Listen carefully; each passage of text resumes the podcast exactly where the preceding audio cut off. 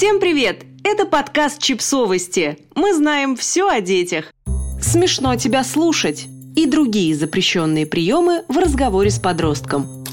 Подростковый возраст – это возраст загадочных мыслителей и личностей в себе. Однако именно наше поведение в диалоге с подростком заставляет его еще глубже спрятаться от нас в раковину молчания, если мы Первое. Манипулируем. Самая популярная родительская манипуляция – манипуляция здоровьем. Вот тебе хорошо, ты музыку слушаешь по ночам, а я не высыпаюсь, и у меня уже мигрени, если не что-то похуже. Тебе, конечно, на родителей наплевать, а у меня, между прочим, сердце-то уже не молодое. Второе. Угрожаем. Даже если вы уверены, что никогда не угрожаете, вы все равно угрожаете. Ведь это самый действенный способ показать нашу родительскую значимость там, где другие вообще не работают.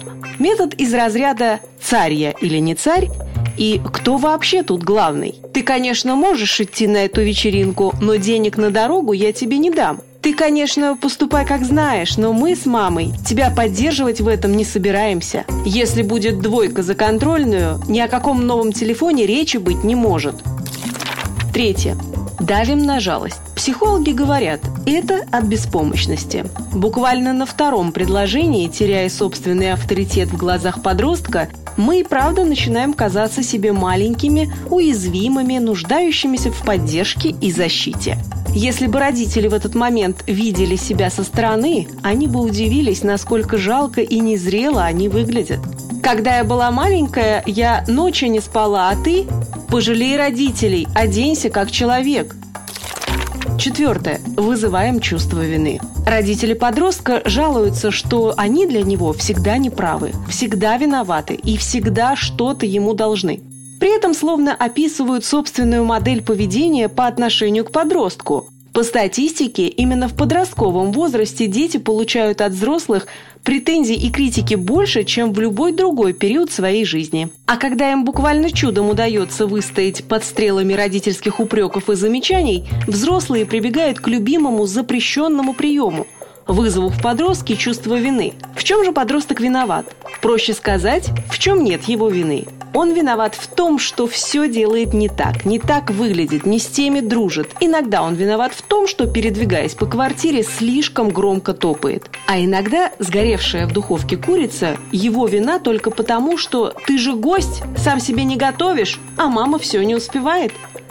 Бабушка снова плохо спит. Надеюсь, ты доволен, что вы тогда спорили, и ты не уступил. А ведь бабушка так тебя любит. Знала ли я тогда, когда рожала тебя 20 часов и еле выжила, что ты вырастешь такой? Пятое. Плачем. Да, у нас заканчиваются слова. Да, нам кажется, что мы не заслужили такого отношения.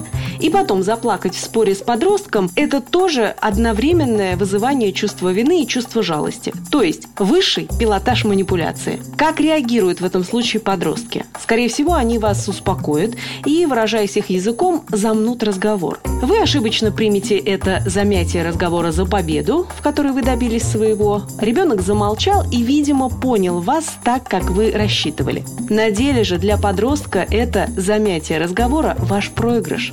Ведь он сделает единственный вывод – связываться с вами себе дороже. Любых разговоров с вами нужно избегать. Шестое. Затыкаем. Что делает взрослый, скажем, на рабочем совещании, когда ему кажется, что начальник несет какую-то околесицу? Сидит с умным видом, послушно кивает, смотрит заинтересованно. Что делает этот же взрослый в разговоре с подростком, который говорит что-то не то и не так? Вскакивает, как ужаленный, и выпаливает. «Замолчи! Закрой рот! Что ты несешь?» Забавно, что мы призываем детей замолчать, чтобы однажды обратиться к психологу с самым популярным родительским запросом как наладить отношения с подростком.